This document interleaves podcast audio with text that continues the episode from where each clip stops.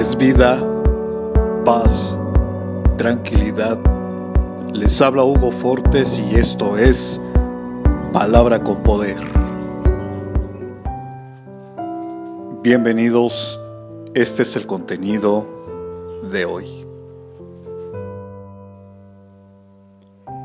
En aquel día, afirma el Señor, reuniré a las ovejas lastimadas dispersas y maltratadas. Con las ovejas heridas formaré un remanente y con las desterradas una nación poderosa.